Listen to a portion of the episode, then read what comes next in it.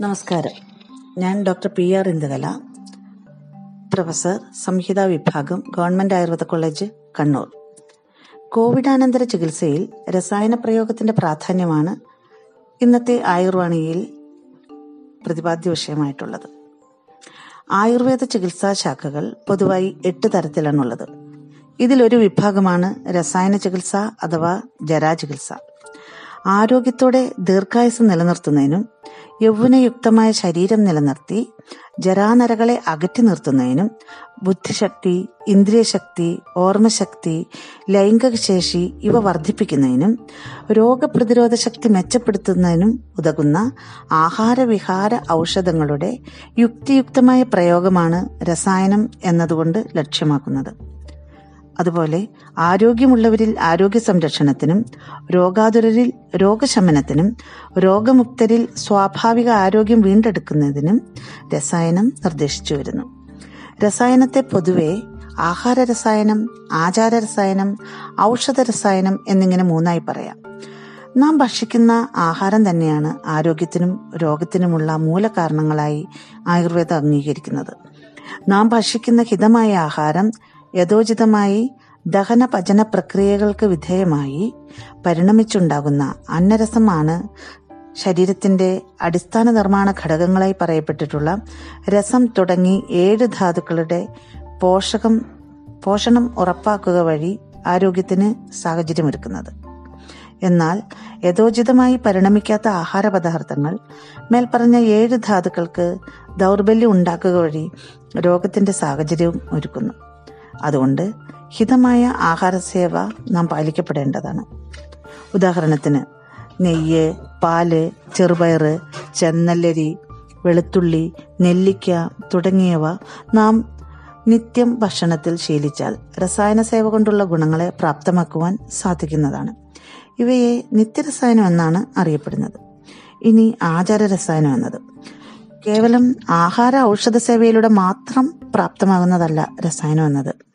ആരോഗ്യകരമായ ജീവിതശൈലി ക്രമങ്ങളും ആചാരവിശേഷങ്ങളും പെരുമാറ്റ രീതികളും അതായത് സത്യത്തിൽ ഉറച്ചു നിൽക്കുക അമിതക്രോധം ഉപേക്ഷിക്കുക ശാന്തശീലത ദാനശീലത തുടങ്ങി സത്ശീലങ്ങൾ പുലർത്തുക എന്നിവയിലൂടെ രസായന ഔഷധങ്ങളുടെ ഫലത്തെ സമ്പൂർണമാക്കുവാൻ സാധ്യമാക്കും സാധിക്കുന്നതാണ്. ഔഷധ രസായനം. രസായനത്തിനായി ഉപയോഗിക്കുന്ന ഔഷധദ്രവ്യങ്ങൾ ഒറ്റയ്ക്കോ വിവിധ ഔഷധങ്ങൾ ചേർത്തോ പ്രത്യേക യോഗങ്ങളാക്കിയോ ഉപയോഗിക്കാവുന്നതാണ്. രോഗിയുടെയോ സ്വസ്ഥന്റെയോ അവസ്ഥയും ആവശ്യവും പരിഗണിച്ച് ഓരോരുത്തരും വ്യത്യസ്തങ്ങളായി വൈദ്യനിർദ്ദേശാനുസരണം വേണം ഔഷധങ്ങൾ തിരഞ്ഞെടുക്കപ്പെടേണ്ടത്. പ്രയോഗ അടിസ്ഥാനത്തിൽ രസായനത്തെ കുടീപ്രാവേശികം വാതാധിപകം എന്നിങ്ങനെ രണ്ടായി തരിച്ചിരിക്കുന്നു പേര് സൂചിപ്പിക്കുന്നത് പോലെ തന്നെ പ്രത്യേകം സജ്ജീകരിക്കപ്പെട്ട കുടികളിൽ പ്രവേശിച്ച് കർക്കശമായ നിയന്ത്രണങ്ങളോടെ പഞ്ചകർമ്മം ചെയ്ത് ശരീരശുദ്ധി വരുത്തിയ ശേഷം കാറ്റും വെയിലും ഒന്നും ഏൽക്കാതെ നിശ്ചയിക്കപ്പെട്ട രസായന ഔഷധങ്ങൾ സേവിക്കുന്നതിനാണ് കുടി പ്രാവേശികം എന്ന് പറയുന്നത്. കാറ്റും വെയിലുമൊക്കെ ഏറ്റുകൊണ്ട് പ്രത്യേക നിഷ്കർഷതയൊന്നുമില്ലാതെ ദൈനംദിന ജീവിതത്തിന്റെ ഭാഗമായി രസായന ഔഷധങ്ങൾ സേവിക്കുന്ന വിധിയാണ് വാതാതപികം എന്നത്. ഇനി കോവിഡാനന്തര ചികിത്സയിൽ രസായനത്തിന്റെ പ്രാധാന്യം നൽകാം.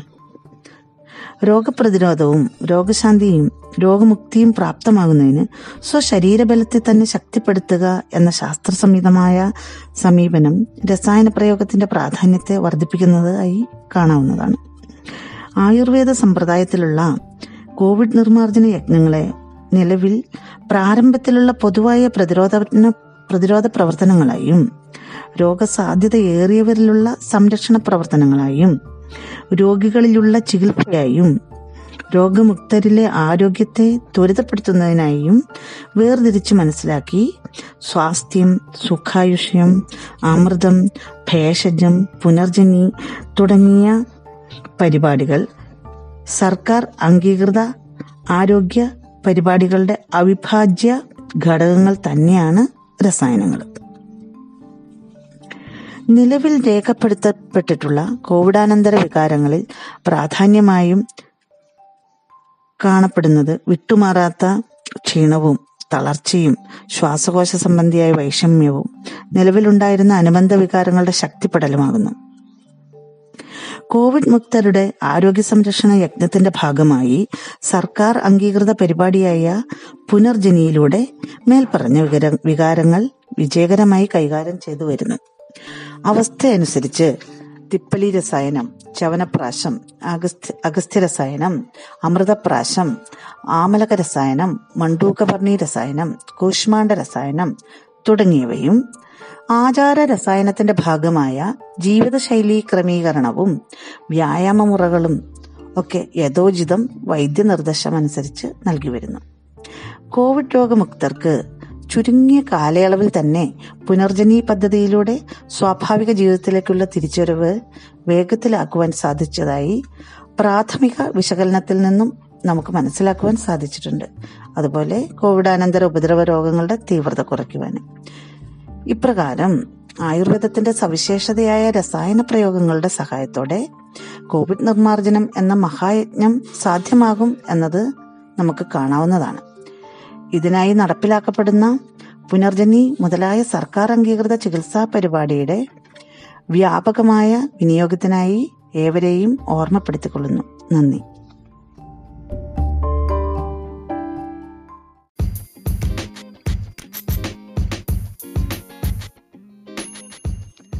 നമസ്കാരം. ഞാൻ ഡോക്ടർ ആശ അസിസ്റ്റന്റ് പ്രൊഫസർ സംഹിത സംസ്കൃത ആൻഡ് സിദ്ധാന്ത വിഭാഗം. ഇന്നത്തെ വിഷയം ആരോഗ്യ സംരക്ഷണം ദിനചര്യയിലൂടെ. ഇന്ന് നമ്മെ മാത്രമല്ല ലോകത്തെ ആകമാനം വിഴുങ്ങിക്കഴിഞ്ഞ ഒരു മഹാമാരിയായി കോവിഡ് നയന്റീൻ മാറിയിരിക്കുകയാണ്. ഈ അവസരത്തിൽ പ്രബലൻ അതിജീവിക്കുന്നു അതായത് സർവൈവൽ ഓഫ് ഫിറ്റസ്റ്റ് എന്ന തത്വത്തെ അടിസ്ഥാനമാക്കി നാം ഓരോരുത്തരും നമ്മുടെ ചുറ്റുപാടുമായി പൊരുത്തപ്പെട്ട് ജീവിക്കുന്നതിന് നമ്മെ തന്നെ സജ്ജമാക്കേണ്ടതുണ്ട്. ഭാരതത്തിന്റെ തനതു വൈദ്യശാസ്ത്രമായ ആയുർവേദത്തിൽ പ്രതിപാദിച്ചിട്ടുള്ള ദിനചര്യയിലൂടെ ഇത് നമുക്ക് സ്വായത്തമാക്കാം. ദിനചര്യ എന്നാൽ ഒരു ദിവസമോ ഒരു മാസമോ അനുവർത്തിക്കേണ്ട കാര്യങ്ങളല്ല. അത് നിത്യവും ശീലമാക്കേണ്ടതാണ്. ഉപഭോഗ സംസ്കാരത്തിന്റെയും മത്സര ലോകത്തിന്റെയും പിന്നാലെ പായുന്ന നമ്മൾ ബോധപൂർവമല്ലാതെ മറന്നുപോയ ഒന്നാണ് ദിനചര്യ. ആയുർവേദ അധിഷ്ഠിതമായ ദിനചര്യ പിന്തുടരുന്ന ആരോഗ്യപൂർണമായ ഒരു സമൂഹമായി നമുക്കിന്ന് മാറാം. ശാരീരികവും മാനസികവുമായ സ്വസ്ഥതയുള്ള ഒരാൾ സൂര്യോദയത്തിന് ഏകദേശം ഒന്നര മണിക്കൂർ മുമ്പ് എഴുന്നേൽക്കുന്നത് ഉചിതമായിരിക്കും. രാത്രി ഏറെ വൈകി കിടക്കുന്നവർക്ക് രാവിലെ എഴുന്നേൽക്കുമ്പോൾ ക്ഷീണം തോന്നുകയാണെങ്കിൽ ക്ഷീണം മാറുന്നതുവരെ കിടന്നുറങ്ങാം. ശാരീരിക മാനസിക ആരോഗ്യം ലഭിക്കുന്നതിനായി ആറു മുതൽ എട്ട് മണിക്കൂർ വരെ ഉറങ്ങണം. രാത്രി ഉറങ്ങാതെയുള്ള ജോലിയിൽ ഏർപ്പെടുന്നവർക്ക് രാത്രി എത്ര സമയം ഉറക്കമിളച്ചോ അതിന്റെ പകുതി സമയം രാവിലെ കിടന്നുറങ്ങേണ്ടതാണ്. ശരിയായ വിശ്രമത്തിലൂടെ രോഗപ്രതിരോധ സംവിധാനം ഉൾപ്പെടെയുള്ള വിവിധ ശാരീരിക സംവിധാനങ്ങളെ മികവുറ്റ രീതിയിൽ പ്രവർത്തിക്കുന്നവയായി മാറ്റുവാൻ സാധിക്കും. എഴുന്നേറ്റ ശേഷം തണുപ്പ് കാലത്ത് ഇളം ചൂടുവെള്ളമോ അല്ല എങ്കിൽ സാധാരണ വെള്ളമോ ഉപയോഗിച്ച് മുഖം കഴുകുക. മലമൂത്ര വിസർജനത്തിന് വേഗം തോന്നുകയാണെങ്കിൽ മാത്രം അവ നിറവേറ്റുക. ഒരിക്കലും ബലം പ്രയോഗിച്ച് അവയെ പ്രവർത്തിപ്പിക്കുകയോ പ്രവർത്തമാനമായ വേഗത്തെ തടഞ്ഞു നിർത്തുകയോ അരുത്. വേഗപ്രവർത്തന ശേഷം വിസർജന അവയവങ്ങളും കൈയും നല്ല രീതിയിൽ വൃത്തിയാക്കുക. ശൗചക്രിയയ്ക്കു ശേഷം പല്ല് തേക്കുന്നതിനായി കയ്പ് എരിവ് ചവർപ്പ് തുടങ്ങിയ രുചികളുള്ള ആയുർവേദ മരുന്നുകൂട്ടുകൾ ഇന്ന് ലഭ്യമാണ്. പണ്ടുകാലങ്ങളിൽ ഉമിക്കിരി കുരുമുളക് ഉപ്പ് എന്നിവ ഒന്നിച്ചാക്കി പല്ല് തേച്ചിരുന്നു. അതുമല്ല എങ്കിൽ കമ്പോളങ്ങളിൽ ലഭ്യമാകുന്ന ടൂത്ത് പേസ്റ്റ് ഉപയോഗിച്ച ശേഷം വേപ്പില മാവില പേരയില പിച്ചകത്തില ഇവയിൽ ഏതെങ്കിലും ഒന്ന് സൗകര്യപൂർവം പല്ലു വൃത്തിയാക്കാൻ ഉപയോഗിച്ചിരുന്നു. ആഹാരശേഷവും രാത്രിയും പല്ലു വൃത്തിയാക്കണം. പല്ല് തേപ്പിന് ശേഷം ഇളം ചൂടുവെള്ളമോ വൈദ്യനിർദ്ദേശാനുസരണം വരാചൂർണം തുടങ്ങിയ മരുന്നുകളിട്ട് തിളപ്പിച്ചാറ്റിയ വെള്ളമോ അനുയോജ്യമായ തൈലമോ ഉപയോഗിച്ച് കവിൾ കൊള്ളാവുന്നതാണ്. വായിൽ നിന്ന് വെള്ളമൂറി വരുന്നതുവരെയോ കണ്ണിൽ നിന്ന് വെള്ളം വരുന്നതുവരെയോ കവിൾ കൊണ്ടാൽ മതി. തന്മൂലം വായു ഉൾപ്പെടെയുള്ള ദഹനവ്യവസ്ഥാ സംവിധാനത്തെ ബാധിക്കുന്ന നിരവധി രോഗങ്ങളെ ഒഴിവാക്കുവാൻ സാധിക്കും. പല്ലും മുഖവും വൃത്തിയാക്കിയ ശേഷം കുട്ടികൾക്ക് കണ്ണെഴുതി കൊടുക്കേണ്ടതാണ്. മുമ്പ് എല്ലാവരും വീടുകളിൽ നിർമ്മിച്ചിരുന്ന കൺമശി എഴുതിയിരുന്നു. ആയുർവേദ മരുന്നുകളാൽ കൺമശി എഴുതുന്നതിലൂടെ ശിരസിൽ അടിഞ്ഞുകൂടിയ മാലിന്യങ്ങളെ മാറ്റുവാനും ഇന്ദ്രിയങ്ങൾക്ക് ഉണർവുണ്ടാകുവാനും സാധിക്കും. രാവിലെ തെളിഞ്ഞ ആകാശമുള്ള അവസരത്തിൽ വൈദ്യനിർദ്ദേശപ്രകാരം അണുതൈലം പോലുള്ള മരുന്നുകൾ രണ്ടു തുള്ളി വീതം മൂക്കിലിറ്റിക്കുന്ന നസ്യകർമ്മവും നല്ലതാണ്. ശേഷം മഞ്ഞൾപ്പൊടി രാസ്നാദി ചൂർണം നെയ് മുതലായ മരുന്നുകൾ അരച്ച് പുരട്ടി ഉണക്കിയ തിരികൾ കത്തിച്ച് പുക മൂക്കിലൂടെ വലിച്ച് വായിലൂടെ പുറത്തേക്ക് വിടേണ്ടതാണ്. ഇതിനെ ധൂമപാനം എന്ന് പറയുന്നു. ഒരിക്കലും മൂക്കിലൂടെ പുക പുറത്തേക്ക് വിടരുത്. ഈ പറഞ്ഞ ചര്യകൾ ശീലമാക്കുന്നതോടെ കുട്ടികൾക്കും മുതിർന്നവർക്കും ഉണ്ടാകുന്ന നേത്ര നാസ ശിരോരോഗങ്ങൾ ഗണ്യമായ അളവിൽ കുറയ്ക്കുവാൻ സാധിക്കും. അതോടൊപ്പം ശരീരത്തിനും മനസ്സിനും ലാഘവം ഉണ്ടാക്കുന്ന വ്യായാമമാണ് ദിനചര്യയിൽ ഒഴിച്ചുകൂടാനാവാത്ത പ്രധാന ഭാഗം. തണുപ്പുകാലം ഒഴികെയുള്ള കാലങ്ങളിൽ തങ്ങളുടെ പകുതി ശക്തി ഉപയോഗിച്ച് നെറ്റിയിലും മൂക്കിൻ തുമ്പിലും വിയർപ്പ് വരുന്നതുവരെ മിതമായ തോതിൽ വ്യായാമം ചെയ്യേണ്ടതാണ്. ഓട്ടം നടത്തം യോഗാസനങ്ങൾ സൈക്ലിംഗ് ഇവയിൽ ഏതെങ്കിലും വ്യായാമ മുറകൾ കുറഞ്ഞത് നാൽപ്പത്തഞ്ച് മിനിറ്റെങ്കിലും ശീലമാക്കുക. ഗർഭിണികളും ഋതുമതിയായ സ്ത്രീകളും വളരെ ലഘുവായ വ്യായാമ മുറകളെ ചെയ്യാവൂ. ചിട്ടയായ വ്യായാമം ശീലിച്ച് പേശികളിലേക്കുള്ള രക്തപ്രവാഹം കാര്യക്ഷമമാക്കി നിലനിർത്തേണ്ടത് ആരോഗ്യ പരിപാലനത്തിന് അത്യാവശ്യമാണ്. വ്യായാമശേഷം വിയർപ്പ് മാറിയതിനു പിന്നാലെ ആഴ്ചയിൽ സൗകര്യമുള്ള രണ്ട് ദിവസമെങ്കിലും ശരീരം മുഴുവനും അനുയോജ്യമായ എണ്ണ തേച്ച് കുളിക്കേണ്ടതാണ്. കൂടാതെ എല്ലാ ദിവസവും പാദം ശിരസ് ചെവി എന്നിവിടങ്ങളിൽ എണ്ണ പുരട്ടി കുളിക്കാം. എണ്ണമെഴുക്ക് മാറ്റാനായി പയർപൊടി കടലമാവ് ഇവയും ശീലമാക്കാം. തലയിൽ തേക്കുവാൻ പച്ച എണ്ണ ഉപയോഗിക്കുന്നതിനു പകരം ചെറിയ ഉള്ളി തുളസിയില പനിക്കൂർക്കയില ഇവയിൽ ഏതെങ്കിലും ഒന്നിട്ട് മൂപ്പിച്ച എണ്ണ തലയിൽ തേക്കുക. ശീതകാലങ്ങളിലും രോഗാവസ്ഥകളിലും ഇളം ചൂടുള്ള വെള്ളം ഉപയോഗിച്ചുള്ള കുളി അനുവദനീയമാണ്. എന്നാൽ കണ്ണിന്റെയും തലമുടിയുടെയും ആരോഗ്യത്തിന് ഹിതകരമല്ലാത്ത ചൂടുവെള്ളം തല കഴുകുവാൻ ഉപയോഗിക്കരുത്.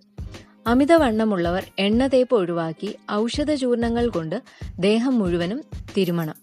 എണ്ണതേപ്പിലൂടെയും മരുന്നു ചൂർണങ്ങളുടെ തിരുമൽ കൊണ്ടും ശരീരത്തിലെ രക്തയോട്ടം വർദ്ധിക്കുകയും വ്യായാമം മൂലമുള്ള ക്ഷീണം മാറുകയും ദീർഘായുസ് ദൃഷ്ടിപ്രസാദം നല്ല ഉറക്കം ത്വക്കിന് ഉറപ്പ് എന്നിവ സാധ്യമാവുകയും ചെയ്യും. മുൻപ് കഴിച്ച ആഹാരം ദഹിച്ച ശേഷം വിശപ്പ് വരുമ്പോൾ മാത്രം രാവിലെയും ഉച്ചയ്ക്കും രാത്രിയും കൃത്യമായ അളവിൽ ഭക്ഷണം കഴിക്കുവാൻ ശ്രദ്ധിക്കണം. പകൽ സമയങ്ങളിൽ അവനവന്റെ തൊഴിൽ കാലാവസ്ഥ വെള്ളദാഹം എന്നിവ പരിഗണിച്ച ശേഷം ചുക്ക് മല്ലി തുളസി ഇവയിൽ ഏതെങ്കിലും ഔഷധങ്ങളിട്ട് തിളപ്പിച്ചാറ്റിയ വെള്ളം ആവശ്യാനുസരണം കുടിക്കണം.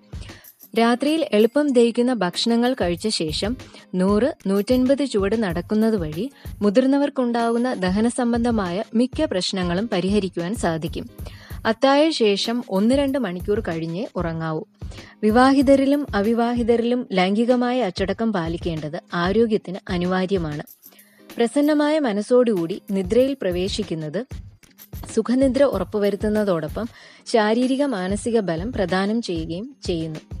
ദിനചര്യയുടെ പരമപ്രധാനമായ പ്രയോജനം അതായത് ശാരീരിക മാനസിക ആരോഗ്യം പൂർണമായി ലഭ്യമാകാൻ സ്നേഹം സത്യസന്ധത ക്ഷമ ഉത്സാഹം ഭൂതാനുകമ്പ തുടങ്ങിയ മാനസിക ആരോഗ്യം കാത്തുസൂക്ഷിക്കാൻ ഉതകുന്ന ഘടകങ്ങൾ ഉൾക്കൊള്ളുന്ന സദ്വൃത്തങ്ങളുടെ ശീലനവും അനിവാര്യമാണ്.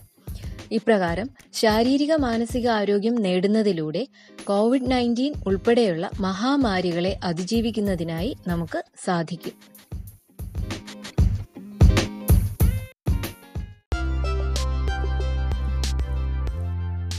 Doctor Sheela government Ayurveda college Kannur സ്വസ്ഥവൃത്ത വിഭാഗം പ്രൊഫസർ.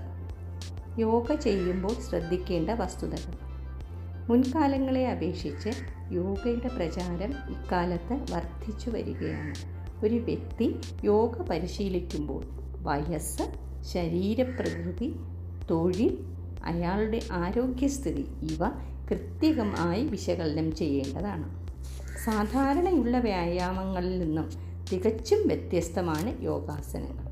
ആരോഗ്യാവസ്ഥയിലായിരിക്കുമ്പോൾ ഒരു വ്യക്തി അനുഷ്ഠിക്കേണ്ടവ അതുപോലെ രോഗാവസ്ഥയിൽ അനുഷ്ഠിക്കേണ്ടവ രോഗം വന്നു കഴിഞ്ഞാൽ അത് വീണ്ടും വരാതിരിക്കാൻ യോ ചെയ്യേണ്ട യോഗകൾ ഇങ്ങനെ ശാരീരിക മാനസിക അവസ്ഥയ്ക്ക് അനുസൃതമായി വേണം പരിശ് യോഗ പരിശീലിക്കേണ്ടത്. ഓരോ യോഗാസനത്തിനും ശാരീരിക അവയവങ്ങളുടെ ചലനത്തിനനുസരിച്ച് ശ്വസനക്രമവും കൃത്യമായി മനസ്സിലാക്കേണ്ടതുണ്ട്. പലപ്പോഴും ശരീരവണ്ണം കുറയുക എന്ന ഒറ്റ ലക്ഷ്യത്തോടു കൂടി ചെയ്യുന്ന യോഗ പരിശീലനം ഗുണത്തേക്കാളേറെ ദോഷഫലങ്ങൾ ഉളവാക്കുന്നു. വിദഗ്ധനായ ഒരു യോഗ പരിശീലകന്റെ സാന്നിധ്യത്തിലായിരിക്കണം യോഗ ശീലിക്കേണ്ടത്. അതിരാവിലെ യോഗ ചെയ്യുന്നതാണ് ഉത്തമം. യോഗ ചെയ്യുന്നതിനായി നല്ല വായു സഞ്ചാരമുള്ള ഒരു മുറി തിരഞ്ഞെടുക്കുക. യോഗ ചെയ്യുന്ന സ്ഥലം വളരെ ശാന്തവും വൃത്തിയുള്ളതും ആയിരിക്കണം. ഭക്ഷണത്തിന് മുൻപേയാണ് യോഗ ചെയ്യേണ്ടത്. ഭക്ഷണം അഥവാ കഴിച്ചു കഴിഞ്ഞാൽ അതിന്റെ ദഹന സമയം കഴിഞ്ഞു മാത്രമേ യോഗ പരിശീലിക്കാവൂ. വൃത്തിയുള്ളതും അയവുള്ളതുമായ വസ്ത്രങ്ങളാണ് യോഗയ്ക്ക് ഏറ്റവും അനുയോജ്യം. രാവിലെ എഴുന്നേറ്റ് മലമൂത്ര വിസർജനം കഴിഞ്ഞ ശേഷമാണ് യോഗ ശീലിക്കേണ്ടത്. മനസ്സ് ശ്വസനക്രമത്തിൽ മാത്രം കേന്ദ്രീകരിച്ച് ഏകാഗ്രതയോടുകൂടി യോഗ പരിശീലനം ചെയ്യേണ്ടതാണ്. ഓരോ ദിവസവും ലഘു വ്യായാമ മുറകൾ ചെയ്ത ശേഷം മാത്രമാണ് യോഗാസനങ്ങൾ ശീലിക്കേണ്ടത്. എത്ര യോഗാസനങ്ങൾ ചെയ്തു എന്നതിലല്ല ഓരോ യോഗയും കൃത്യമായി അനുഷ്ഠിക്കുക എന്നതാണ് പ്രാധാന്യം. ശരീര അവയവങ്ങൾക്ക് അമിത ആയാസം കൊടുക്കുന്ന രീതി യോഗ ചെയ്യുവാൻ പാടില്ല. ക്രമേണ ശരീരം ഫ്ലെക്സിബിൾ ആകുന്നതാണ്. ഓരോ ചലനങ്ങൾക്കനുസരിച്ച് ശ്വസന രീതികളും വ്യത്യാസപ്പെട്ടു വരുന്നു ശരീരപേശികൾക്ക് ദൃഢതയും അയവും തരുന്നതിന് പുറമേ ആന്തരിക അവയവങ്ങളുടെ പ്രവർത്തനം മെച്ചപ്പെടുത്തുന്നതിനും ഹോർമോൺ ഉൽപ്പാദിപ്പിക്കുന്ന ഗ്രന്ഥികളുടെ പ്രവർത്തനം ശരിയായ രീതിയിൽ നടക്കുന്നതിനും യോഗ പരിശീലനം സഹായിക്കുന്നു. ശരീര അവസ്ഥയ്ക്കനുസരിച്ച് കണ്ണ് കഴുത്ത് വിവിധ സന്ധികൾ എന്നിവയ്ക്ക് പ്രത്യേക തരത്തിലുള്ള വ്യായാമങ്ങളും യോഗ പരിശീലനത്തോടൊപ്പം നൽകുന്നു. ശ്വാസകോശത്തിന്റെ പ്രവർത്തനം മെച്ചപ്പെടുത്തുന്നതിന് യോഗാസനങ്ങൾക്ക് പുറമെ പ്രത്യേകമായ ശ്വസന വ്യായാമങ്ങളും ഉണ്ട്. തുടർച്ചയായ കൃത്യമായ യോഗ പരിശീലനം കൊണ്ട് ഓർമ്മശക്തി വിഷയഗ്രഹണശക്തി കോൺസെൻട്രേഷൻ ഇവ വർദ്ധിപ്പിക്കാൻ സാധിക്കും സഹായിക്കുന്നു. ജീവിതശൈലി രോഗങ്ങളെ ചെറുക്കുന്നതോടൊപ്പം ശരീരവും മനസ്സും ആരോഗ്യമായി കാത്തു സൂക്ഷിക്കാൻ ഉചിതമായ യോഗാസനങ്ങൾ ഉചിതമായ രീതിയിൽ ശീലിക്കേണ്ടത് അത്യാവശ്യമാണ്. നന്ദി നമസ്കാരം.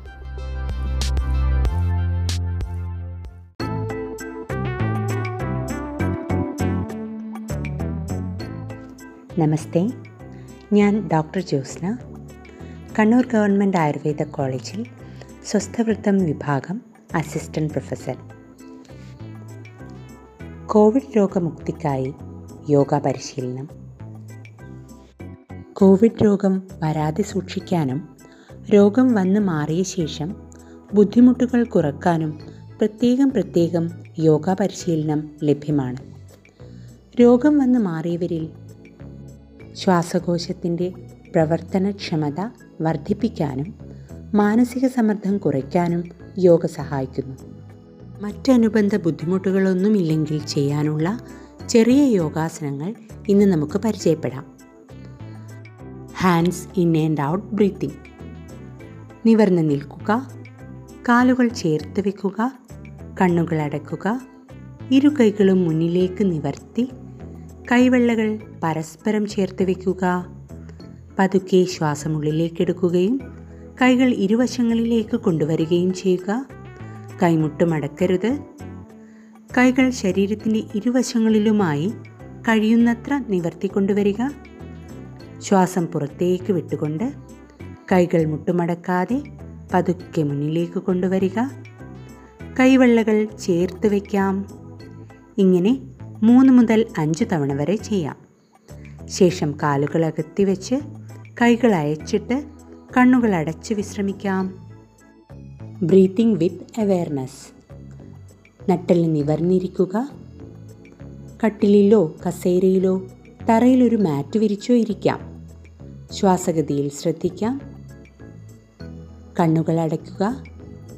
പതുക്കെ ശ്വാസം ഉള്ളിലേക്കെടുക്കുക അല്പസമയം ശ്വാസം പിടിച്ചു വയ്ക്കാം ശേഷം പതുക്കെ ശ്വാസം പുറത്തേക്ക് വിടുക.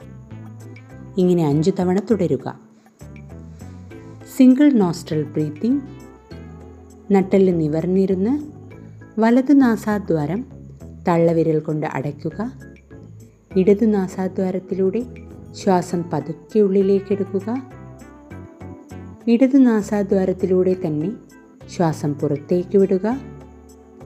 ഇങ്ങനെ അഞ്ചു തവണ തുടരുക. ഇടത് നാസാദ്വാരം അടച്ച് വലതു നാസാദ്വാരത്തിലൂടെ ശ്വാസം ഉള്ളിലേക്കെടുക്കുകയും ശ്വാസം പുറത്തേക്ക് വിടുകയും ചെയ്യുക. മറ്റ് അനുബന്ധ ബുദ്ധിമുട്ടുകൾക്കുള്ള യോഗ ശ്വസന പരിശീലനങ്ങൾ ഒരു ഡോക്ടറുടെ നിർദ്ദേശപ്രകാരം മാത്രം ചെയ്യുക. നന്ദി.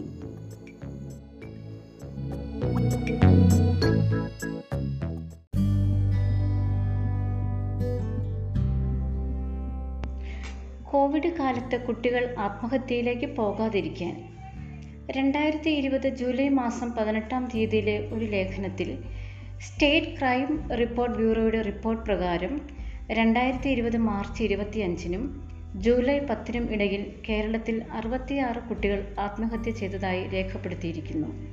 ഇതിൽ അറുപത്തിനാല് പേർ പന്ത്രണ്ടിനും പതിനെട്ടിനും ഇടയിൽ പ്രായമുള്ളവരും രണ്ട് പേർ പന്ത്രണ്ട് വയസ്സിൽ താഴെയുള്ളവരുമാണ്. ഏറ്റവും കൂടുതൽ പേർ മലപ്പുറം ജില്ലയിൽ നിന്നുള്ളവരുമാണെന്ന് കാണുന്നു. പെട്ടെന്ന് പ്രഖ്യാപിച്ച ലോക്ക്ഡൗൺ മൂലമുള്ള സ്കൂൾ അടവ് തന്മൂലം ഉണ്ടായ സൗഹൃദ അഭാവങ്ങൾ ഒറ്റപ്പെടലുകൾ ഓൺലൈൻ ക്ലാസ്സുകൾ നഷ്ടപ്പെടുമെന്നുള്ള ദുഃഖം സ്വഭവനങ്ങളിലെ ചില ഞെരുക്കങ്ങൾ പരീക്ഷ ജയപരാജയങ്ങളുമായി ബന്ധപ്പെട്ട പേടി ഉത്കണ്ഠ മൊബൈൽ ഫോണുകളുടെ അമിതമായ ഉപയോഗം തെറ്റായ ഉപയോഗം രോഗഭയം വിഷാദം മദ്യ ലഹരി ഉപയോഗം ഇങ്ങനെ പല ഘടകങ്ങളാണ് കൗമാരപ്രായക്കാരെ ഇതിന് പ്രേരിപ്പിച്ചതെന്ന് പൊതുവെ വിലയിരുത്തപ്പെടുന്നു. മാതാപിതാക്കളുടെ പ്രത്യേക ശ്രദ്ധ പരിചരണം സ്കൂൾ അധ്യാപക തലത്തിൽ കൗൺസിലിംഗ് വൈദഗ്ധ്യമുള്ളവരെ കൊണ്ടുള്ള കൗൺസിലിംഗ് ബോധവരണ ക്ലാസുകൾ ഗൈഡൻസുകൾ ഇവ ഇത്തരണത്തിൽ കുട്ടികൾക്ക് അത്യാവശ്യമാണ്.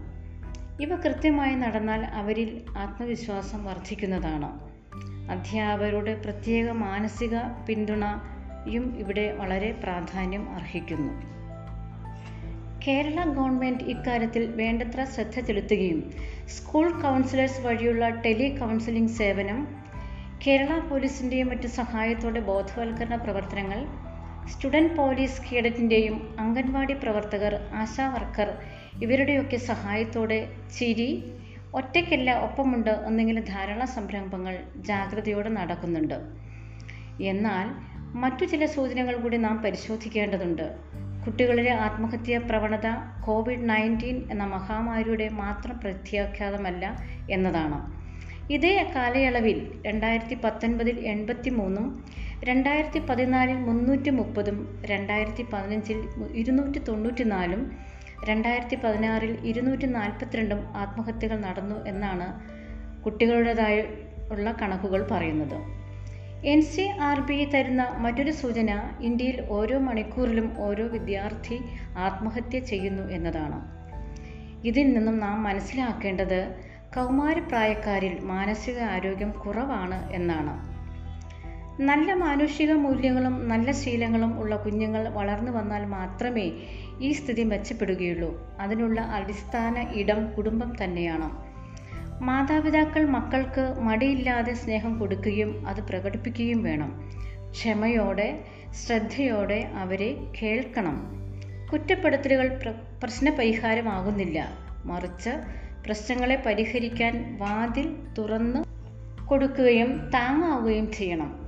മുതിർന്ന മക്കളുടെ അഭിപ്രായങ്ങളെ മാനിക്കുക. തെറ്റുകൾ തിരുത്തേണ്ടപ്പോൾ തിരുത്തുക. എല്ലാ സൗകര്യങ്ങളും കൺമുമ്പിൽ എത്തിച്ചു കൊടുക്കാതെ സ്വന്തമായി ചെയ്യാൻ പ്രേരിപ്പിക്കുകയും പ്രോത്സാഹിപ്പിക്കുകയും ചെയ്യണം. ഉള്ളതുകൊണ്ട് തൃപ്തിപ്പെടുവാൻ പരിശീലിപ്പിക്കുക. മാനസിക സമ്മർദ്ദങ്ങൾ വികാര വിക്ഷോഭങ്ങൾ ഇവ അടിച്ചമർത്താതെ ആരോഗ്യപരമായി പുറത്തു കളയാൻ അവസരമൊരുക്കണം. എന്നിങ്ങനെ ഒരു നർച്ചറിങ് പേരന്റ് അതായത് വളർത്തുന്ന ഒരു രക്ഷാകർത്താവായി മാറണം മാതാപിതാക്കൾ. എല്ലാ ജീവജാലങ്ങളോടുമുള്ള സഹാനുഭൂതി പ്രകൃതി സ്നേഹം സഭ്യവും മധുരവുമായ സംഭാഷണം മറ്റെല്ലാ സദാചാരങ്ങളും അഭ്യസിക്കുന്ന ഒരു പാഠശാലയാകണം കുടുംബം. പിന്നെ ആരോഗ്യകരമായ ഭക്ഷണശീലം വ്യായാമം ഉറക്കം പ്രാർത്ഥന ഇതെല്ലാം മക്കളെ ആരോഗ്യകരമായ ഒരു മനസ്സിന്റെ ഉടമസ്ഥരാക്കും. അപ്പോൾ ഒന്നിൽ നിന്ന് അപ്പോൾ ഒന്നിൽ നിന്നും ഭയന്നോടാൻ ആരെയും പ്രേരിപ്പിക്കില്ല. ഏത് സാഹചര്യത്തെയും നേരിടാൻ പ്രാപ്തരാക്കുകയും ചെയ്യും. ഈ കുടുംബ പശ്ചാത്തലം കഴിഞ്ഞേ അധ്യാപകർക്കോ ആരോഗ്യ പ്രവർത്തകർക്കോ ഗവൺമെന്റിനോ അതുപോലെ മറ്റു ആരുടെയെങ്കിലുമോ തുണയ്ക്കോ പിന്തുണയ്ക്കോ സാധ്യതകൾ വരുന്നുള്ളൂ.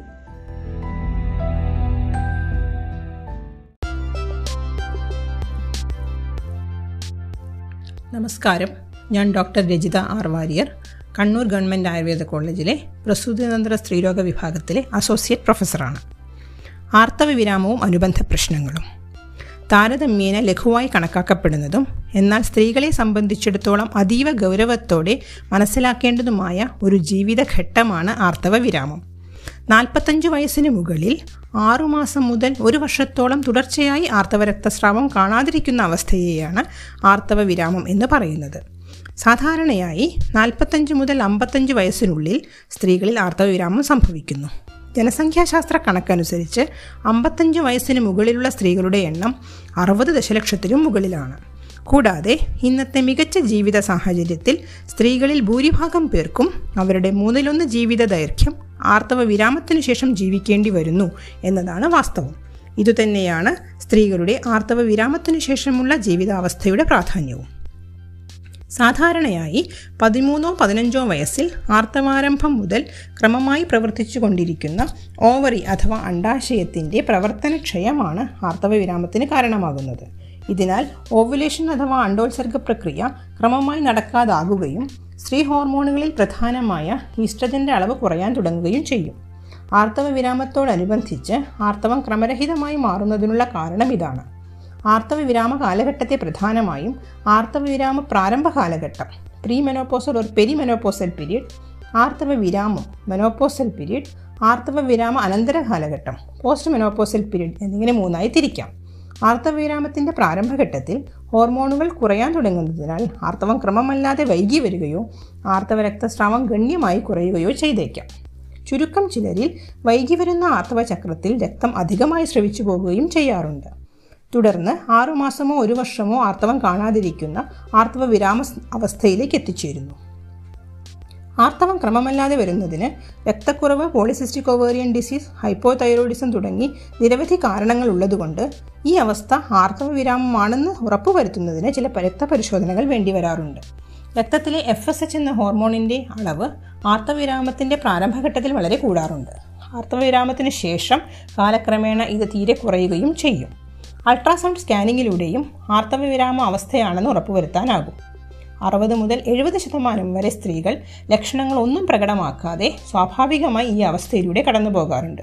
എങ്കിലും സ്ത്രീ ഹോർമോണായ ഈസ്ട്രജന്റെ കുറവ് ചിലരിൽ ഒട്ടനവധി ആരോഗ്യ പ്രശ്നങ്ങൾ സൃഷ്ടിക്കാറുണ്ട്. ഹോട്ട് ഫ്ലഷസ് എന്നറിയപ്പെടുന്ന അവസ്ഥ എൺപത്തഞ്ച് ശതമാനം പേരിലും കാണുന്നു എന്നതിനാൽ ആർത്തവവിരാമത്തിന്റെ പ്രധാന ലക്ഷണമായി ഇതിനെ കരുതാറുണ്ട്. രണ്ടോ മൂന്നോ മിനിറ്റ് നേരത്തേക്ക് ചൂടുള്ള ആവി ഹോട്ട് വേവ്സ് പ്രധാനമായും മുഖത്തും കഴുത്തിലും അനുഭവപ്പെടുകയും തുടർന്ന് ശക്തിയായി വിയർക്കുകയും ചെയ്യും. ഇത് ദിവസത്തിൽ പലതവണ ഉണ്ടായേക്കാം. രാത്രിയിൽ ഇത് തീവ്രമാകുകയും ഉറക്കത്തെ തടസ്സപ്പെടുത്തുകയും ചെയ്യും. ശക്തിയായ തലവേദന കിതപ്പ് നെഞ്ചുവേദന എന്നിവ ഉണ്ടാകാം. ഉറക്കം തടസ്സപ്പെടുന്നത് മൂലം മാനസികമായ അസ്വാസ്ഥ്യം പിരിമുറുക്കം എന്നിവയും ഓർമ്മക്കുറവ് ശ്രദ്ധക്കുറവ് അകാരണമായ ദേഷ്യം സങ്കടം എന്നിവയും ഉണ്ടാകാറുണ്ട്. രണ്ടോ മൂന്നോ വർഷത്തോടെ ഇത് സ്വാഭാവികമായി കുറയുകയും ചെയ്യും. വലിയ ഗർഭാശയമുഴകൾ അനിയന്ത്രിതമായ രക്തസ്രാവം തുടങ്ങിയ കാരണങ്ങളാൽ ഗർഭാശയം അണ്ടാശയത്തോടെ ശസ്ത്രക്രിയ ചെയ്ത് നീക്കുന്ന സാഹചര്യത്തിൽ ഈ ലക്ഷണങ്ങൾ കൂടുതൽ പ്രകടമായി കാണാം. ശതാവരി തുടങ്ങിയ ചില ആയുർവേദ ഔഷധങ്ങൾ പാൽക്കഷായമായി ഉപയോഗിക്കുന്നത് ഈ അവസ്ഥയിൽ പെട്ടെന്ന് തന്നെ പ്രയോജനം ചെയ്യാറുണ്ട്. സ്ത്രീ ഹോർമോണുകളുടെ കുറവ് യോനിയിൽ സ്വാഭാവികമായി ഉണ്ടാകാറുള്ള നനവ് ഇല്ലാതാക്കി വരൾച്ച ഉണ്ടാക്കുകയും പ്രത്യുൽപാദന അവയവങ്ങളെ പ്രത്യേകിച്ചും അണ്ടാശയം ഗർഭാശയം തുടങ്ങിയവയെ ചുരുക്കി ചെറുതാക്കുകയും ചെയ്യുന്നു. ഇതുമൂലം ഗർഭാശയമുഴകൾ താനെ അപ്രത്യക്ഷപ്പെടാറുണ്ട്. എന്നതിനാൽ ആർത്തവ വിരാമത്തിനു ശേഷം അവയെ ചികിത്സിക്കേണ്ടി വരാറില്ല എന്നത് ശ്രദ്ധേയമാണ്. യോനിയിലെ വരൾച്ച ലൈംഗിക ബന്ധത്തിൽ വേദനയുണ്ടാക്കുകയും അത് താല്പര്യക്കുറവിലേക്ക് എത്തിക്കുകയും ചെയ്യും. ഇത് യോനി ഭാഗത്തെ അണുബാധയ്ക്കും അട്രോഫിക് വജൈനൈറ്റിസ് എന്നറിയപ്പെടുന്ന നീർക്കെട്ടിനും കാരണമാകാറുണ്ട്. ഈസ്ട്രജന്റെ കുറവ് കൊണ്ട് യോനിയുമായി ബന്ധപ്പെട്ട പേശികളുടെ ഇലാസ്റ്റിക് സ്വഭാവം നഷ്ടപ്പെടുന്നതുമൂലം മൂത്രം പിടിച്ചു വയ്ക്കാൻ കഴിയാതാകുകയും തുമ്മുകയോ ചിരിക്കുകയോ ആയാസമുള്ള ജോലികളിൽ ഏർപ്പെടുകയോ ചെയ്യുമ്പോൾ മൂത്രം തുള്ളി തുള്ളിയായി പുറത്തു വരികയോ ചെയ്തേക്കാം.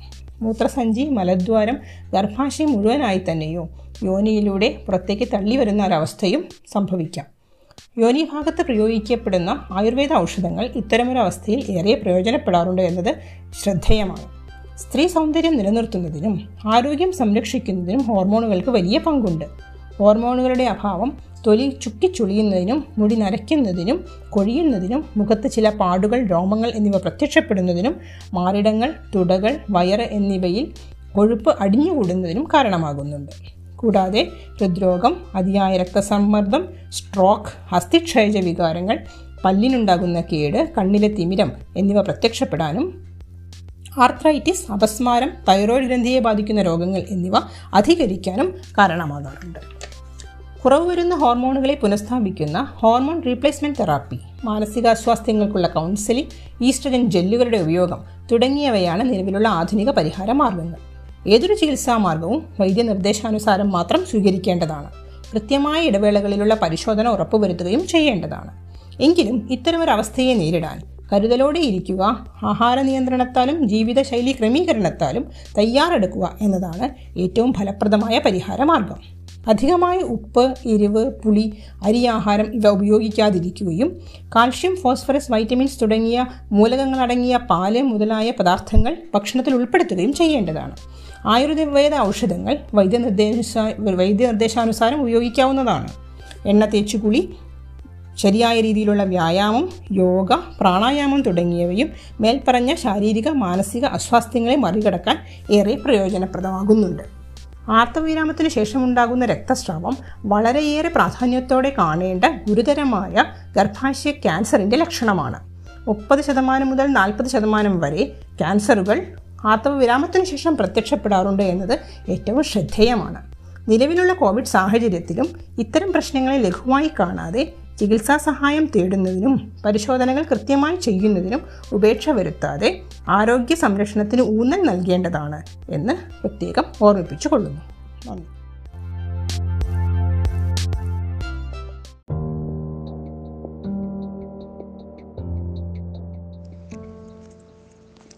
നമസ്കാരം. ഞാൻ ഡോക്ടർ രാധിക കണ്ണൂർ ഗവൺമെന്റ് ആയുർവേദ കോളേജിൽ അസോസിയേറ്റ് പ്രൊഫസറായി പ്രവർത്തിക്കുന്നു.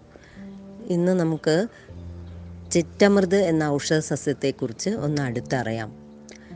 ഈ കോവിഡ് പശ്ചാത്തലത്തിൽ എങ്ങനെയൊക്കെ പ്രതിരോധശേഷി വർദ്ധിപ്പിക്കാം? ഈ വൈറസിനെ നമ്മുടെ ശരീരത്തിൽ നിന്നും അകറ്റി നിർത്താം? അഥവാ രോഗം പിടിപെട്ടാൽ എങ്ങനെ ഇതിനെ ശക്തിയായി നമുക്ക് കീഴടക്കാം. നമ്മുടെ ശരീര ശാരീരിക ശേഷിയും പ്രതിരോധ ശേഷിയും വർദ്ധിപ്പിച്ചുകൊണ്ട് ഈ വൈറസിനെ എങ്ങനെ കീഴടക്കാം? ഇതൊക്കെയാണല്ലോ നമ്മുടെ ഉള്ളിലുള്ള ചിന്ത. ഇത്തരത്തിൽ കർമ്മം ചെയ്യുന്ന ഇത്തരത്തിലുള്ള സൂക്ഷ്മാണുക്കളെ വളരെ ശക്തിയായി സൂക്ഷ്മാണുക്കൾക്കെതിരെ ശക്തിയായി പ്രതിരോധിക്കാൻ കഴിവുള്ള ഔഷധ സസ്യങ്ങൾ നമുക്ക് ചുറ്റുമുണ്ട്. പക്ഷേ ഇവയെക്കുറിച്ച് കൃത്യമായ ഒരു അവബോധം നമുക്കില്ല. അതിനാൽ ചിറ്റമൃത് എന്ന സസ്യത്തെക്കുറിച്ച് നമുക്കൊന്ന് പരിശോധിക്കാം. മെനീസ്പെമേസിയെ എന്ന സസ്യകുടുംബത്തിൽപ്പെട്ട ഈ സസ്യം ടിനോസ്പോറ കോഡിഫോളിയ എന്ന ശാസ്ത്രനാമത്തിൽ അറിയപ്പെടുന്നു. ഭാരതത്തിലുടനീളം ഈ സസ്യം പ്രത്യേക പരിചരണമൊന്നും ഇല്ലാതെ തന്നെ വളർന്നു കാണുന്നു. പേര് സൂചിപ്പിക്കുന്ന പോലെ വളരെയധികം ഔഷധ ഗുണങ്ങളുള്ള ഒരു സസ്യമാണിത്. അമൃത് എന്ന പേരിൽ വിശേഷിപ്പിച്ച പോലെ. ഇംഗ്ലീഷിൽ ഗിലോയ് എന്നറിയപ്പെടുന്നു. വൃക്ഷങ്ങളിലും മറ്റും പടർന്നു കയറുന്ന ഈ വള്ളിച്ചെടിയുടെ ഇലകൾക്ക് ഹൃദയാകൃതിയാണ്. കോഡിഫോളിയ എന്ന പേരും അതിനാലാണ് ഇതിന് ലഭിച്ചത്. ഇതിന്റെ തണ്ടാണ് കൂടുതലായും മരുന്നിന് ഉപയോഗിക്കുന്നത്. ചെറിയ കഷ്ണങ്ങളായി നുറുക്കുക ഉണങ്ങിയ തണ്ടാണ് മരുന്നുകടകളിൽ നിന്നും നമുക്ക് ലഭ്യമാകുക. കയ്പും ചവർപ്പും കലർന്ന രുചിയും ഉഷ്ണവീര്യവും ശരീരത്തിൽ പ്രവർത്തിച്ച ശേഷം മധുര സ്വഭാവവും കാണിക്കുന്ന ഒരു പ്രത്യേകത ഈ സസ്യത്തിനുണ്ട്. പലതരത്തിലുള്ള രോഗങ്ങൾക്ക് കാരണമാകുന്നത് ശരീരത്തിനകത്തു വാതപിത്ത കഫങ്ങളുടെ അസന്തുലിതാവസ്ഥ രൂപപ്പെടുന്നത് മൂലമാണ്.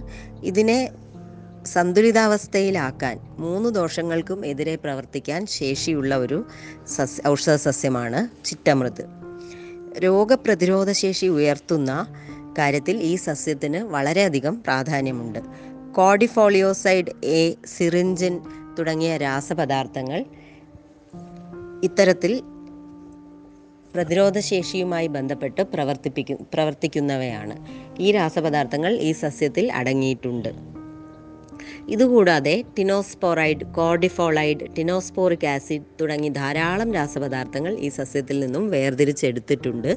ഇനിയും വേർതിരിച്ചെടുക്കാൻ രാസപദാർത്ഥങ്ങൾ ഓരോ സസ്യത്തിലും ഉണ്ടാവുമല്ലോ ധാരാളം. രോഗപ്രതിരോധ ശേഷി വർദ്ധിപ്പിക്കുന്നതിനായി പണ്ട് മുതലേ ആയുർവേദ ഭിഷഗ്വരന്മാർ ചിറ്റമൃത് ഉപയോഗിച്ചിരുന്നു.